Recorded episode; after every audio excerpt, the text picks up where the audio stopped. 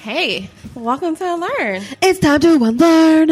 And I'm Kat. I'm Mesha. And tomorrow is election day. We're gonna have a new president. We're oh, I was I trying to be excited, that. but it's gonna be really sad. I don't. Uh, so yeah, right now is a really kind of interesting time in our country. So I hope you guys uh, voted already. Take a take advantage, or well, if you if you didn't early vote by now, I guess you're voting tomorrow. So you're regular voting. Yeah, just doing regular voting. But you know what they say. Vote, vote early, vote often if you want to be caught on voter fraud, like that Donald Trump supporter in Iowa. Have you heard about that? No. He's like Donald Trump has just been like, this election's rigged, this election's rigged. Like the other side, there's voter fraud on the other side, and there's no way to catch voter fraud. And so this like Trump supporter, this woman in Des Moines, Iowa, was all like, "Well, I voted twice because I, I was I was afraid that they changed my first vote to Hillary." oh my god. and she was caught and arrested for the I think it's like a class four felony for voter fraud. So she was arrested. this white woman's arrested. Yo, I didn't realize voter fraud was so serious. It's extremely serious. Why? No joke. Because so you don't Votes steal don't even election. count. Oh, Mesha. Well, I guess we will get into that about how votes don't truly count. That's what I'm saying. yeah. How you but gonna go to jail for 40 years or something that don't really count? I feel I feel like there's been like a lot of like instances of like voter fraud in Chicago history that I've heard of where they use like uh dead people's names and, and like voted for dead people's.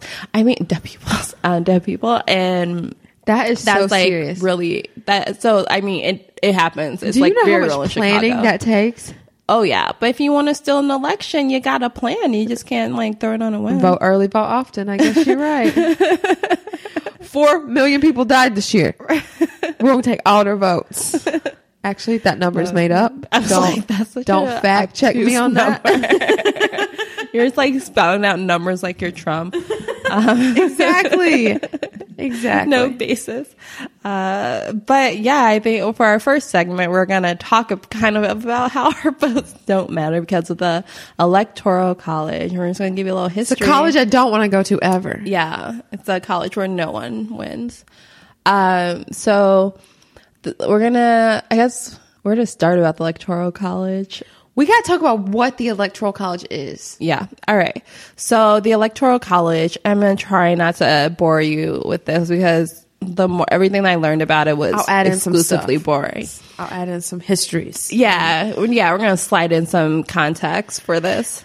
Yeah. Uh, but the electoral college is basically um, a section, like a number of votes that are based on how many House representatives you have and how many Senate representatives. Like everyone has two Senate representatives, and then your House representatives are based on your population. So, like, let's say the larger states like Texas, California, New York, uh, with larger populations tend to have more votes in the electoral college, have more House representatives, etc. And then states like Wyoming, Montana, which has notoriously low populace, usually only get like three electoral votes. Um, so yeah, so it kind of defeats the point of democracy or pure democracy, which is one person, one vote, and it's and for each state outside of like Maine and Nebraska, it's winner take all. So if you get the popular vote in that state, you get all the all the delegates, you get all the like electoral votes. So that's the that's just like basically the gist of it. So you're wondering where why have electoral college? Like why can't each person have a vote in this country that was built on democracy? Well, let me tell you.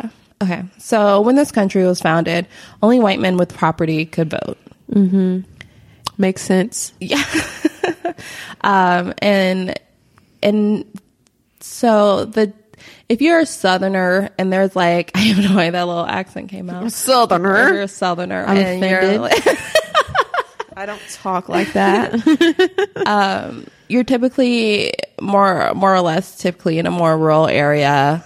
You might have a plantation, you might own some slaves. Um, and so the northerners who lived in more populous uh, cities like New York and Philadelphia and etc had more say when it came to presidential elections. Um, so what? So everyone remembers from school the three fifths compromise, where they said that all slaves were three fifths of a person, not a not a full person, just three fifths, which is wh- like It's so did you- complex. why? Why three fifths? out of all the fractions in the world? out of all, and adding that, and I was just like come on, that. They didn't have calculators, so they had to say three fifth times every male slave, yeah, and that was like all slaves. and then long division. I'm just doing. I'm just trying to figure out the math. I Oh, so okay. Now I'm not gonna go into. it. I was like, oh, also women. all slave. I'm like ninety percent sure it's like all slave bodies, Wow. including children. So anyway, Okay, that makes sense. Why the North got mad? They was like, Yeah. So let's say that you have 500 slaves on your property, which I guess is a really a large amount of slaves. But I'm my doing this for math purposes to make this math simple. So if you like 500 slaves, you get 300 population votes for just your plantation plus you. You get 301 like population Wow, votes. that math or- added up. that's why I, I did this. Don't show me your calculator. I, that's why I did like the simplest fraction I could. I was like, okay, multiply and you divide this. Okay. So it looks like you that the state of Alabama or the state of Mississippi or Louisiana are more populous than they actually are. Um, But they're So not. that- they are. They are. They have more population. It's just you. Yeah, black body. Okay, I'm just gonna be well, quiet. yeah, they are more populated, but none like none of these But slaves are going to have any rights whatsoever. I get it. It just makes me mad. No, yeah, slavery infuriating.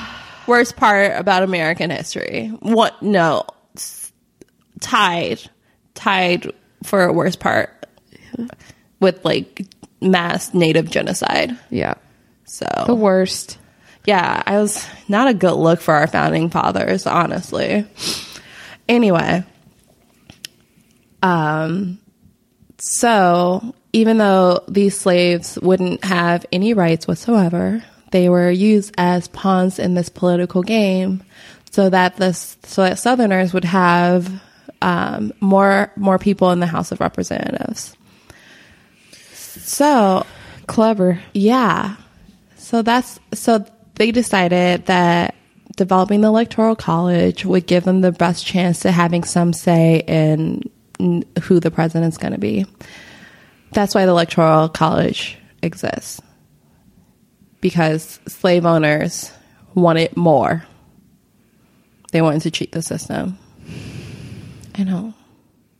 And you're and you're saying now, like everyone has the right to vote, like all American citizens have the right to vote. Why do we still have the electoral college? That's a damn good question. Don't ask me. Ask like your congressman. I don't have all the answers. I'm saying it's like obviously time to get rid of the electoral college because it's pointless and it was as many things in this country built on slavery. Have you heard of the new app that lets you switch your vote with somebody? what do you mean? So if you're in a blue state and you're a Democrat, mm-hmm. Then you vote in Democrat ain't gonna really change a lot. Yeah. Yeah. So there's an app where you can connect to somebody who's in a state where their where their where their vote has a little more sway. Mm-hmm. And so the example given is like a Democrat in a blue state is like, okay, yeah, I'm a Democrat. I want to vote for Hillary, but it's not really going to make a difference here. I'm gonna vote. I'm gonna I'm gonna ask somebody in this state to vote for Hillary, and I'll vote for a third party candidate in my state, hmm. so that they still get the vote that they want for the third party candidate, Yeah. but doesn't actually hurt. It doesn't actually hurt because my vote is mm-hmm. still being cast as a Democrat in a place where it's actually going to be counted. That's pretty dope. I was like, I'm like, that's something. that's pretty smart. Are you registered here or in South Carolina? I voted in Or in South Carolina. Okay. So your vote counts. And th- so my vote does count. And then on November 9th, I will be registered in Illinois. because I was like, I'm not becoming a resident until my vote is cast and Yeah. counted in South Carolina. Mm-hmm. And then I'll change my residence. Don't arrest me. I'm not voting twice. I'm only voting once in South Carolina, where my vote counts. That's like that's pretty that's pretty dope. Like if I had to be like perfectly real, I think all of my viewpoints align with like the Green Party, but at the same time, I just cannot let Trump win. Well, that's also one of the justifications behind an electoral college is that it mm-hmm. helps to encourage a two party system. Yeah. Whereas people who are like, abolish that so that we can like actually encourage people to vote for people whose views might be more in line, you know? But I was reading that I don't understand this, so I'm just going to drop this line and then not be able to explain it at all. But I was reading somewhere that somebody said that the electoral college actually helps minorities.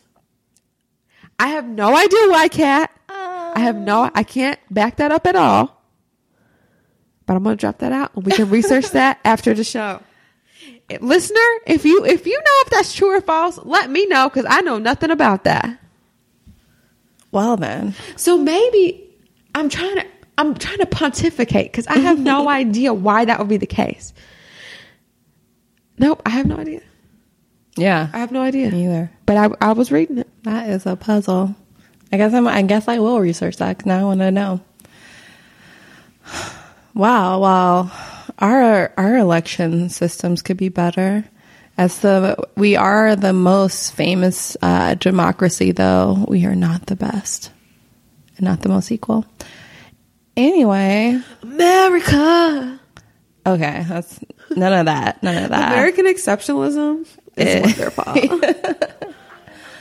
Um, cool. So we're gonna get to our main segment right after the break. Wakey, wakey, Upper East Siders. Gossip Girls here, your one and only source into the scandalous lives of rich white teens. I'm S, And I'm C. and we're Gossip Girls. And Gossip Girl, yes, it has been canceled since 2012, but we review every episode here at Post Loudness every Monday. You can check us up on our website, gossipgirls.simplecast.fm, or you can follow us on Twitter at Gossip Girls Pod.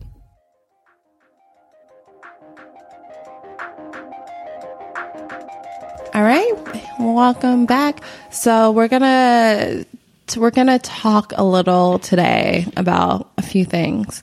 Um, first, we we really, really, really want to talk about the uh, Dakota Access Pipeline, and I know we talked a little about that on Indigenous Peoples Day, and I just want to talk like I think a lot about like indigenous history in this country and just like like colonization, taking the language of your oppressor, and just how this has been su- like such a point through their history and then like our history as black people and then just kind of like unpacking internalized oppression. Hmm. So buckle your seatbelts because this is going to be a long and bumpy ride.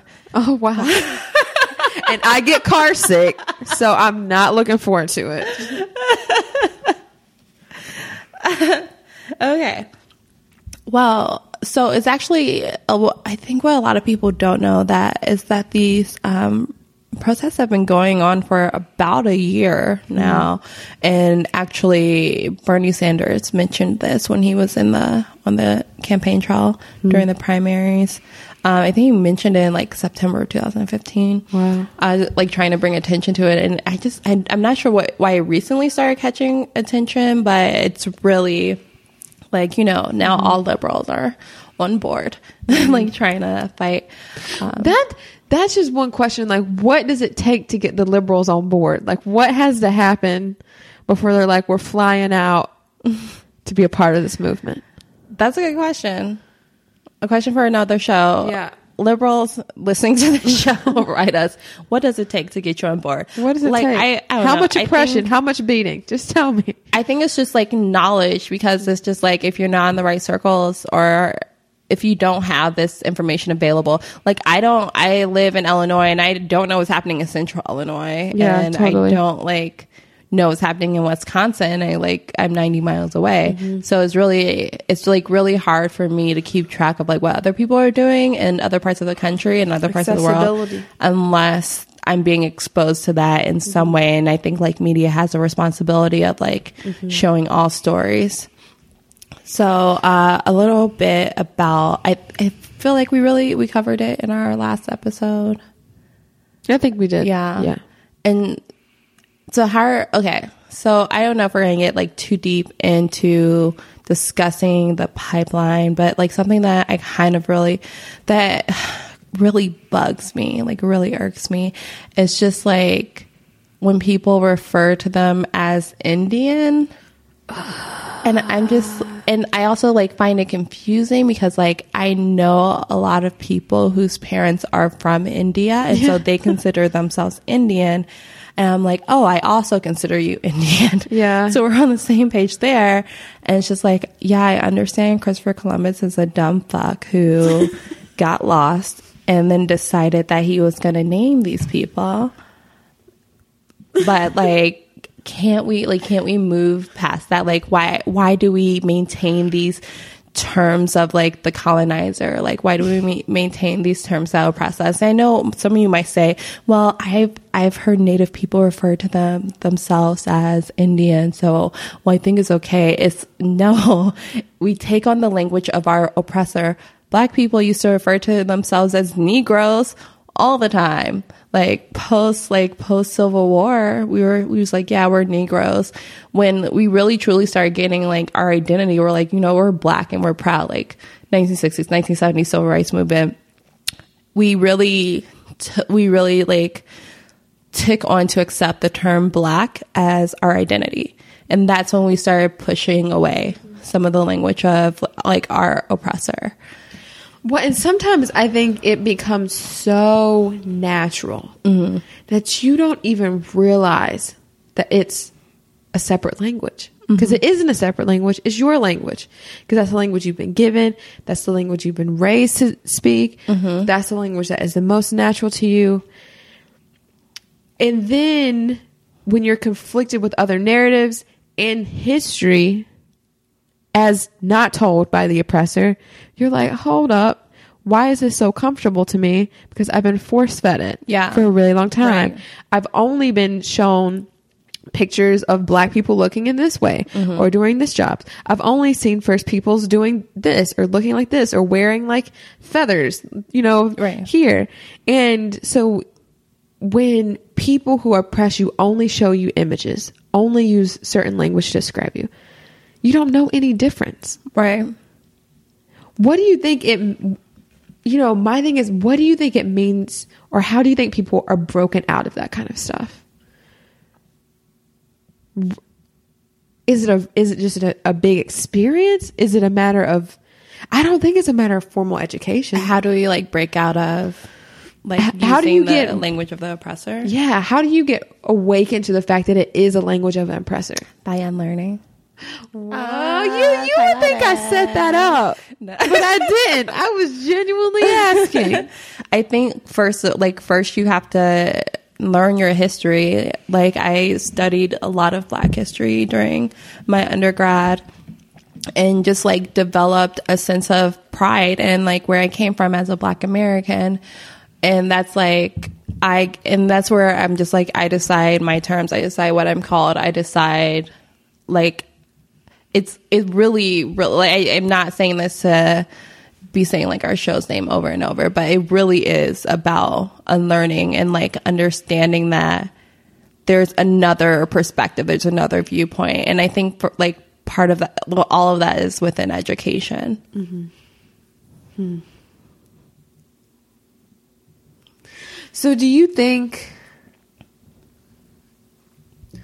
Do you think that you can be unlearning and still use that language at the same time, or do you think that when you begin that process of unlearning, it's just like too controversial or too painful to use it?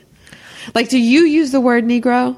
Do you use that type of language, or do you think about yourself in a similar way that you used to, or is it, it does that cause too much conflict in your brain? Um, I think that's like like I'll say Negro satirically. Mm-hmm. I like the same way that I use like the N word, which I don't use like particularly often, but it's like an in language, like a mm-hmm. in in house. And mm-hmm. what's the what's the word I'm looking for? I don't know, in but I get you. Yeah, In yeah, yeah. Yeah, it's like an in group language thing. Um, and like we almost say these, like we use these oppressors' terms in a mocking way to take back the power of those words and to be like, bitch, we're, we're going to use these words and you can eat it. We know you meant to hurt us, but Yeah. we're gonna use these. Yes, and you're and then you're gonna think it's really cool, and then you're saying it to be cool, but then you really just look racist. Anyway, more I of the don't story why have- people don't say the N word. I don't have much experience. So I think that I have a lot of experience thinking through this from a black perspective. Mm-hmm. I don't think that I've ever thought about this from a first people perspective mm-hmm. or have known someone to ask them. Mm-hmm. Like, I mean, well, I grew up with someone whose grandmother was it was ah, oh I almost said Indian was um, Native American, and the narrative there was just like, oh, I'm Native American, we get a check each month because like white people are terrible and they took her land, but like you know that was the extent. There wasn't ever and i don't know if it was just because there wasn't i mean my friend you know we were Yeah. young we were young. So it was just like white people are bad they took her land and i get a check every month you know? Yeah. um, first of all i'm like we didn't get a check every month they stole my body from Africa. Where's my check? where's my check but no what's really terrible is when i was little i was like well i think i'm 116 so is that enough to get a check? You know, always after the money, always after the money. Yeah, but I, I, you know, I wish that I could go back in time and ask her how she thought about that kind of stuff, or how her mm-hmm. grandmother had to process that to Yeah. have to see her family not be able to live on their land. But yeah, do you have experience talking to first Yeah. about their? Yeah, so back in my undergrad at the University of uh, Illinois, our mascot was a white guy in war paint and a headdress and like wearing like native affiliated clothing, doing basically a minstrel show across the football field. Which like I the one one time that I saw it I was absolutely disgusted, and then it's like all these white people chanting "Chief, Chief," and I'm just like fictional person. How are we not over this? It's 2010, mm-hmm. so no, actually it was 2006. Whoa, I was 18, 10 years ago. Anyway, Whoa! I sometimes forget that I'm aging because I look in the mirror and I'm just like, someone feels us a damn bar. Haven't aged. Uh, anyway, um, so I was like one of the active protesters of trying to get rid of Chief Illiniwek, and so like I, I was also in a multicultural sorority, so we worked a lot with um, the cultural houses on campus, and one of the cultural houses was um, like the Native American house. So there was like Black House, Latino house. Asian house, et cetera, et cetera. And there's a Native American house. So, um, like I've spent time there talking with like staff members, talking with, um, other students Yeah. with like direct native heritage and just like truly understanding the impact and the impact of this kind of imagery. Um, which the fact that we still have this imagery is so disgusting. Like a ma- the fact that a major sports team that was in the World Series has has this imagery, and then people are just like, "Well, I like I I love this symbol, and this is." And this is totally acceptable to me. And it's like, of course, it's acceptable to you, you white person, because like, how it doesn't hurt you. It doesn't like Yeah. break your confidence. And like a lot of studies show that, um, native imagery using being used as mascots as entertainment impacted their confidence and it's just like have you not done enough damage like sending native children snatching them not sending snatching them from their families and sending them to boarding schools where they were abused. Like it's just like where where does it end government? And I guess like one of the most infuriating parts of the um, Dakota Access Pipeline is that the government's break essentially trying to break a treaty and she's like, yo, that's so like 1800s. Who's still breaking treaties? How about you stand by your word Yeah. and honor these people? It's just like, boo, it wasn't cute then. It's not cute now. Stop breaking treaties. I don't, I don't know where I went. I don't know where that Look, went. let's get on the treaty. We need to go to the treaty. To the, we you got a treaty. Last time I checked, that means you can't do stuff. you, y'all made an agreement, right. and you like, oh, but we need, we need more fuels. Put this through. Break all kind of trust. And I'm just like, I'm Damage trying their water. And like, I know that Obama can shut it down. He shut down the Keystone pipeline. I'm like, and I know that he's trying to work to shut down this pipeline. He has like so little time in office. Uh, Obama just- got five days. He doesn't get out of office till January 20th. Obama got five days. you know, wouldn't it be great though on election day mm-hmm. if he was like, "Shut this down"? I would be like, "Ooh." and then he like actually closes Guantanamo Bay after like eight years of promises. Whatever, Obama. Yeah, whatever. Obama. but I will say that it was crazy to. It's crazy to see Native Americans being beaten because they're like, "You're breaking Right. a treaty. We want water." Right. But all y'all at the same time cheering for the Indians in the World Series. Right. It's so weird to me. I'm like, what? I like refuse to say the team's name. I like I only refer to them as Cleveland, but I think I've give, brought like a new name for them. I think that they should now be known as like the Cleveland colonizers and they should have like pilgrims on their shirts. Perfect.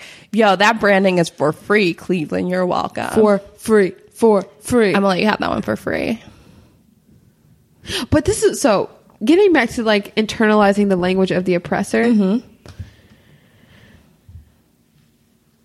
So it's so it seems to me well, no, I think it's a little tricky because in the same way that when African slaves were brought over and like ripped of their culture, mm-hmm. Native Americans were also like ripped of their culture. Yeah. But I also feel that what is special about Native Americans is that like they still exist. Like Yeah. their histories are still being passed down. Right. Like people can trace back to their ancestry.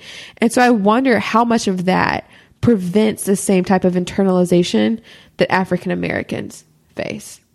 Because they have a clear not everybody, not mm-hmm. everybody. But, you know, there are some people who can say like I still live on the reservation my family lived on.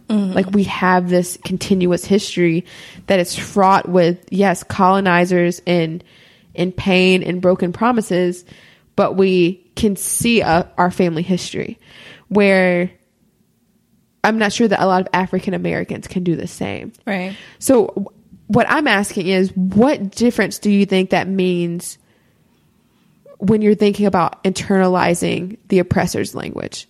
Because they have something to point to. Yeah. They can be like, no, that's not true about us. Because you can see this is not true about us. Mm-hmm. Whereas black people are like, or, or at least, you know, African slaves are like, actually, I have no idea because I, I'm like a third generation slave mm-hmm. and I've never, never been to Africa. So I have no idea where my family comes from, you know? And I think so. That's what kind of where like the difference comes. Where when like white people came to America, it was just like, well, we need to eliminate the natives, and then we need to break the spirit of all of these mm-hmm. slaves. And so I like their mission was to take all their land, just like move them to wherever it wasn't like a great place to build a city or or like farm or whatever. Mm-hmm. And I feel like natives were viewed as more of an inconvenience for creating this like n- quote unquote new nation. And like slaves were it was very very purpose purposeful to use these black bodies like mm-hmm. and you cannot use someone's body unless you have their spirit. And if unless you break their spirit like they're gonna rebel. They're mm-hmm. gonna like they're more than likely stronger than you could probably be to pulp. But if like if they don't have confidence, if they if they're torn of their language, torn of their culture, there's no way. What's harder for them to like if you have a unit, mm-hmm. it's it's much easier for you to stand up and be like, "You're not going to do this to us." Mm-hmm. Whereas if you are making these slaves feel so individualized and ripping them of their culture, Yeah. it's it's hard to like. I'm not going to say it's hard to uprise because we know historically Yeah, that yeah. Mm-hmm. people have started to come together. But I, d- I do see what you're saying. I think it's much harder once you started to break people. I wanted I wanted to ask you this. So Mm-hmm. I can't speak much about internalization of a colonizer from I can't speak at all from Native American perspective. Yeah. But what I can speak from is what I internalized about Native Americans in school. Mm-hmm. So I remember, you know, starting kindergarten and we had our Indian and Pilgrim Day for Thanksgiving and some kids dressed up like Indians and some kids dressed up like pilgrims. And you're just like, yo, Indians and pilgrims were equal. We had Thanksgiving. It was great. then you get to middle school and it was like Indians were the devil. Yeah. They were coming out of places killing white people. white people were just oh, innocent people trying to get from persecution. that you know, like Indians just hacking these white people. And you, you're kind of like, yo, why? Why is people so mean? White people just trying to get away from persecution. then you get to high school, you don't hear nothing about them at all. I got it was not until I got to like college and grad school did you get the full picture. Right. Where I mean honestly it wasn't until grad school where I mean like obviously I knew the counter narrative. I was like, okay, yeah, y'all. We've seen what white people have done historically in the past. Mm-hmm. we get it's not how you painting it. But it wasn't until grad school where I started studying different sets of missionaries coming to the United States and how they would like enter into tribes and like dress in the gear and like really gain the trust of many of these groups and then like try to convert them and then you you start to see the way in which it's like so twist you know it's Yeah. so twisted and yeah, it just gives a much fuller picture. The whole time I was growing up, there was never a picture of Native Americans painted in a sympathetic or Right. empathetic light. Like they were the victims, like their land was being stolen. Right. It was always like these Indians are attacking white people for no reason. Yeah, these savages are scalping people. It's just like, get the fuck out of here. have Pocahontas. right. And you were like, John Smith's not that bad. He just wanted gold, you know? And then you're like, Indians, he just wants to paint with the colors of the wind. Come on. Um, Which that I don't. My child will probably never watch Pocahontas. Yeah, I might watch it on the low and not tell them what I'm doing because I love that movie. But I'm like, you ain't getting this history from Disney. yeah, I don't know if I want my kids to watch any of those old Disney movies because, like, I rewatch them. I'm like, this is problematic in all the ways. But I will say their new Disney movies are kind of fantastic, and I love these new Disney movies. And like Frozen is like my temporary feminist anthem until they make it about like a black princess. Let it go. We we don't have the we don't have the copyright for that. Yeah, I was saying let it go. okay. White people.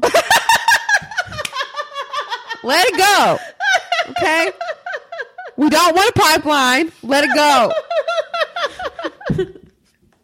I wasn't singing for Frozen. I was simply saying something with melody. You know what I mean? Uh, so let's like speak more on like our own internalized impression oppression because like we can speak to black black internalized oppression.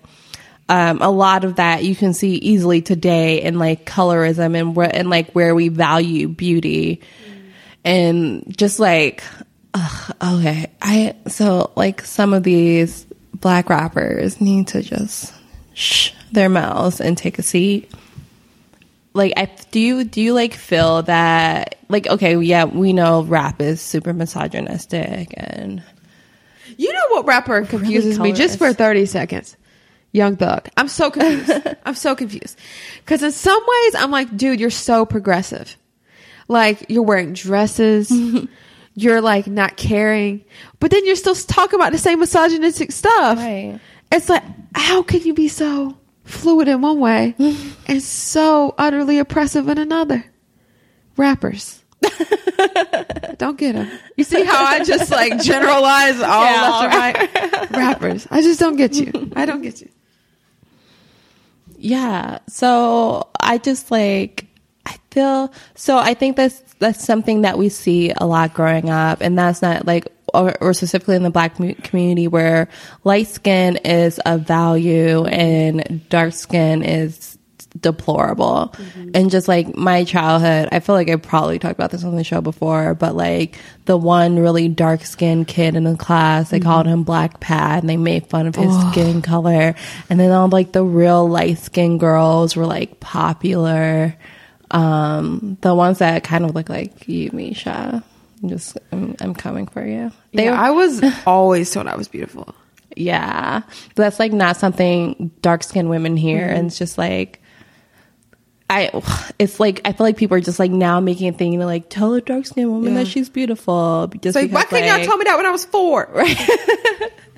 Um, and just like the emergence of like more dark skinned models and actresses etc to like just say for people to now realize that all skin is beautiful mm-hmm. and that white is not the standard of beauty but it's just like even as we make these very teeny tiny mm-hmm. small baby steps towards like progression we're so there's so much further to go so much further Well, I think it's even more than beauty standards for me. Like, well, you know, I'm on the opposite side of the spectrum. I'm mm-hmm. like super light. And, well, not super light, but I'm pretty light. And growing up, I was always told that I was beautiful. And I feel like I've said this on the show too. Like, white people always told me I was the perfect color. They were just like, oh, creepy. You're like, like, I wish I could be your color. I would never have to tan that's so gross you know and it's just like i was just be like oh okay but like on the other on the other side i really didn't understand when darker skinned girls thought they they were ugly mm-hmm. because i wasn't raised in a household where there were any darker people around yeah so the good thing is I was never told that dark like I never had the narrative of dark people are ugly when I was little. Like my mom was my dad was super dark, you know? So it was mm-hmm. just like we're all beautiful. And it wasn't until like I started really getting that kind of I don't know if it was hatred, but a lot of like dark skinned girls was after me yeah because dark and light skinned dudes were after me. So that I mean, I mean, it was just like it was just I don't I hate it. I just hate all of it. Um, but I would say that what I was raised doing is internalizing this narrative to fear black men, especially dark skinned black men. That yes. I I would say that was like the beauty thing was never an issue for me. But internalizing a fear of black men, I wouldn't even say it came from my mom. It, I would say it came It's from like- watching shows. yeah, it came like from watching media. It came from watching like any type of movie, you know, because like my dad, my my sister's dad, my stepdad is a huge. They're huge black men. Like, you know, that's not what taught me. It was like watching media and never seeing a black man portrayed as this nice guy, unless it was like Dwayne or Bill Cosby, which it, it hurts me to say, but like those were my figures growing up. Mm. Was like I had the hugest crush on Dwayne because I was like, he's so dorky, so cute, and he's like this black guy. But like that, those are my examples. It's really interesting that you you say that because like growing up in an all black community, being surrounded by black people all the time, I was like never ever ever ever afraid of black people. It was just like whatever. That's like that's my neighbor, um, and like these are people that I, I see every day. And my brother is like six three and just like this big a big muscular, yeah.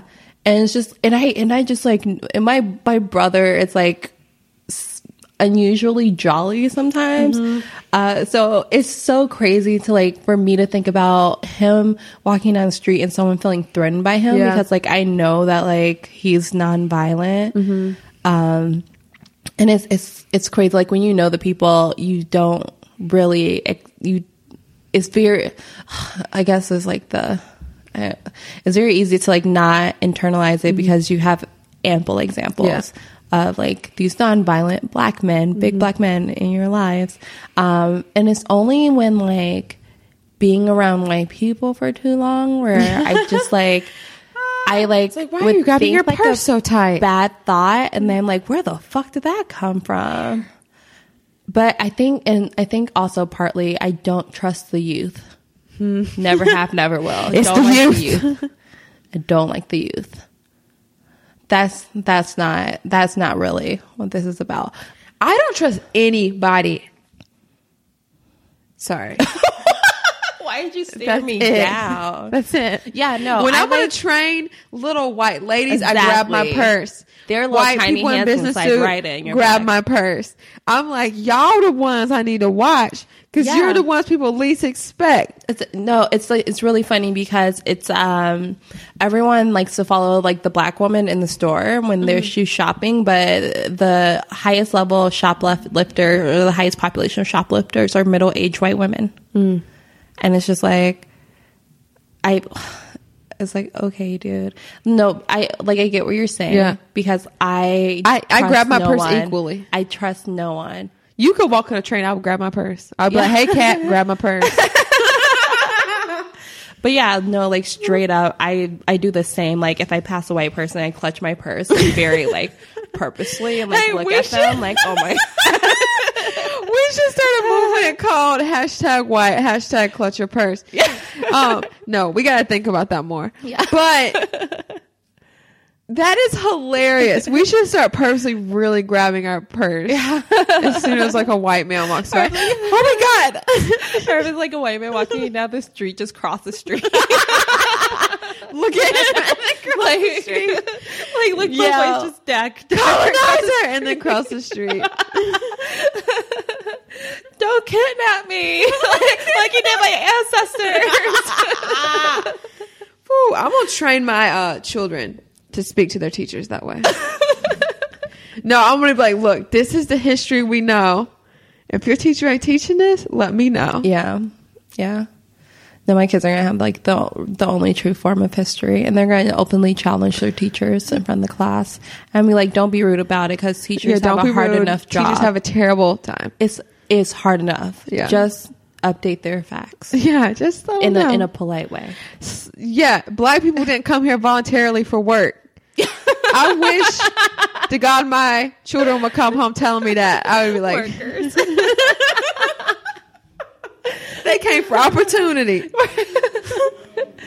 Uh, and then just kind of one of the last things I want to talk about regarding like internalized oppression is uh, I get your modern day Uncle Tom. like people who abide by like respectability so hard that they forgot that they were black. Do you know anyone like that, Mesha? I know so many people. I used to be one. Past Mesha used to be one. Well, because I think. Okay, this is going to sound bad. But when you constantly have been a token, when you constantly have been the exceptional, the exception, the people who mm-hmm. people kind of adopt as like this type of person, it's hard to see the badness that exists because for a good portion of my life i was always accepted into white circles mm-hmm. mainly because i was raised by a white woman so i talk like i was raised by a white woman i i never you know like i'm confident because i was always told i was like beautiful i never had to deal with any of this internalized stuff for one, I wasn't very quote pro black. So anything about affirmative action or anything about like black people's rights or black people's oppression, I wasn't trying to talk about that, you know? So I was a very pleasant black person. we would sit at the table. You were the like Don Lemon. No, you were the Al Roker.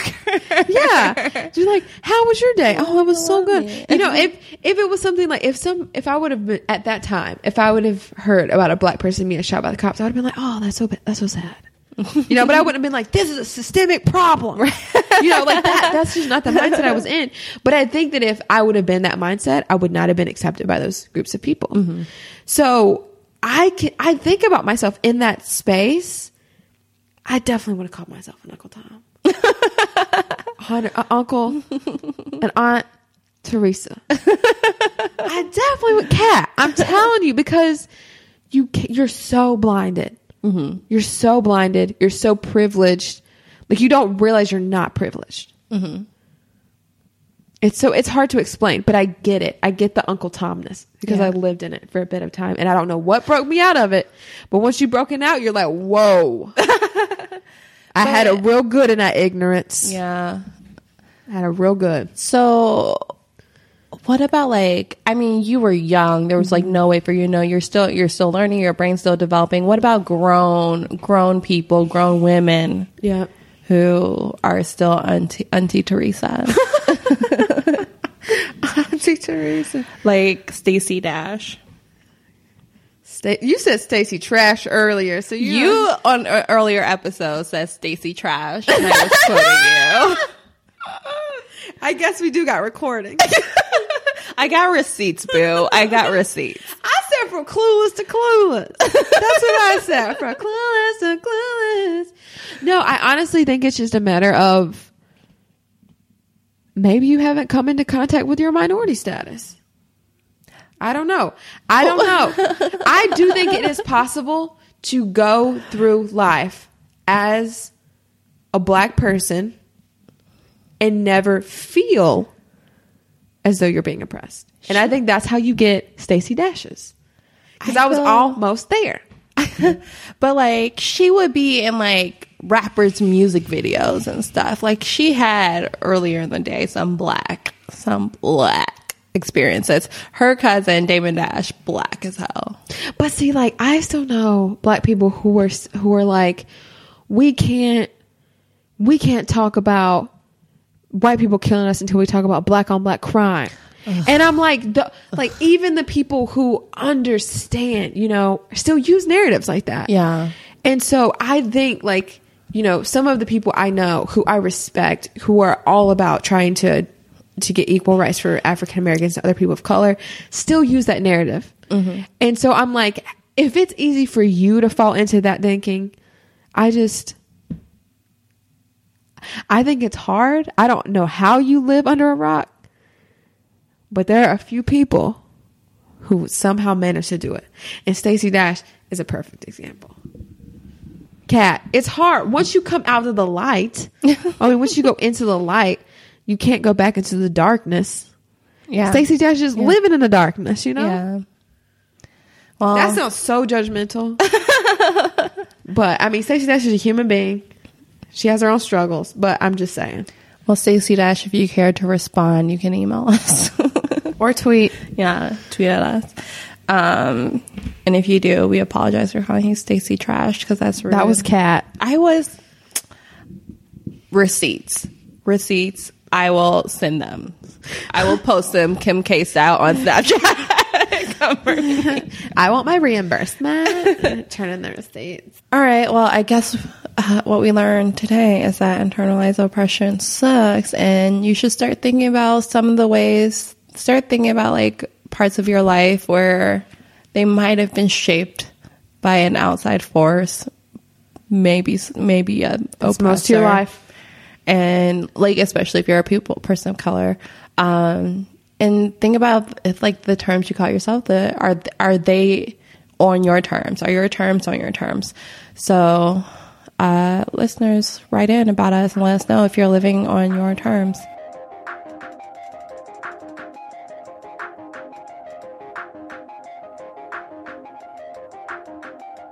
Hey, listeners, welcome back. So, we are going to wrap up today's show with a uh, old segment from last season, historical fact of the day. Historical fact of the day. So, in uh, today's history, Carol Moseley Braun, a Democrat from Illinois, became the first African American woman elected to the United States Senate.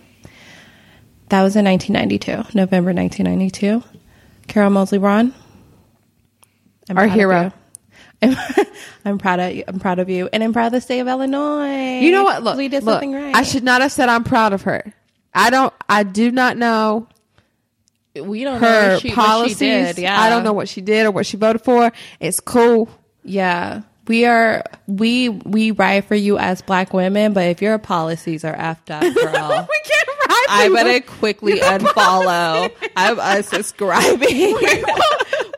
We're gonna do some research and we're gonna amend this accordingly to your policy. But we still shouting you out because you was the first. the the first, and shout out to Illinois for you know great things that come out of Illinois. First black woman in the U.S. Senate, first black president, first dope ass first lady ever, who I recently found out is Flotus. not running for office. So.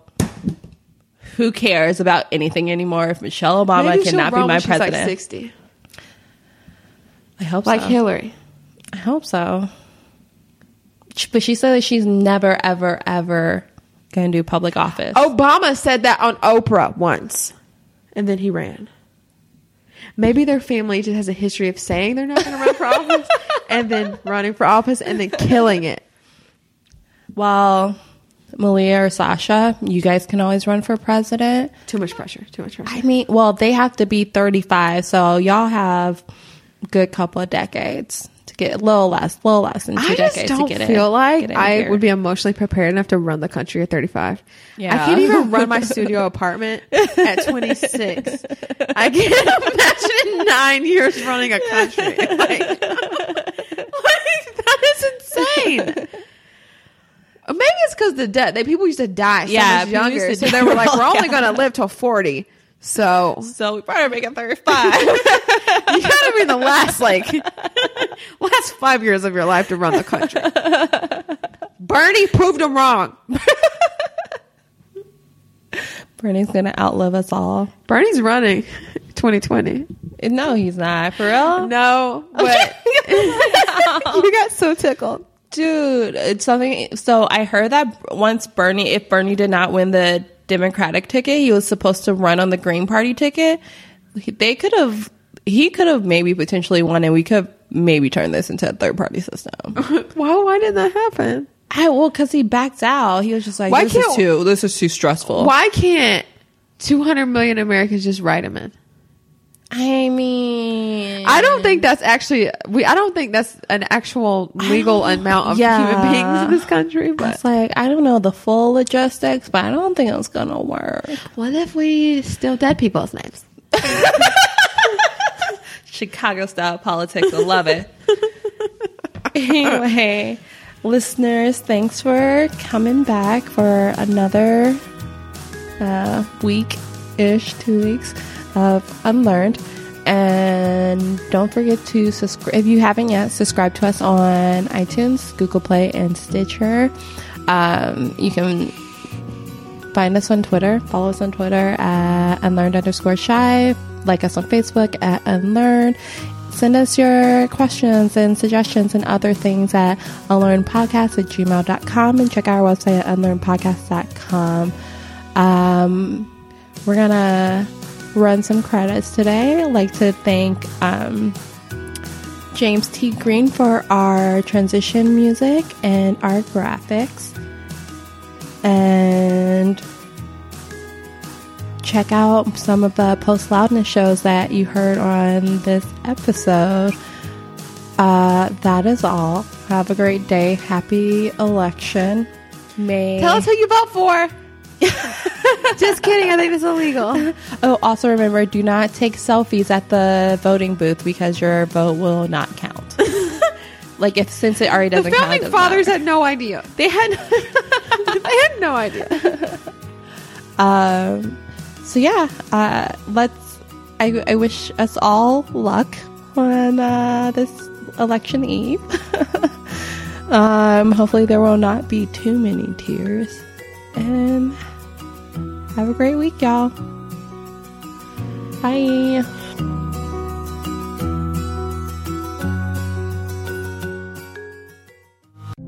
Post loudness.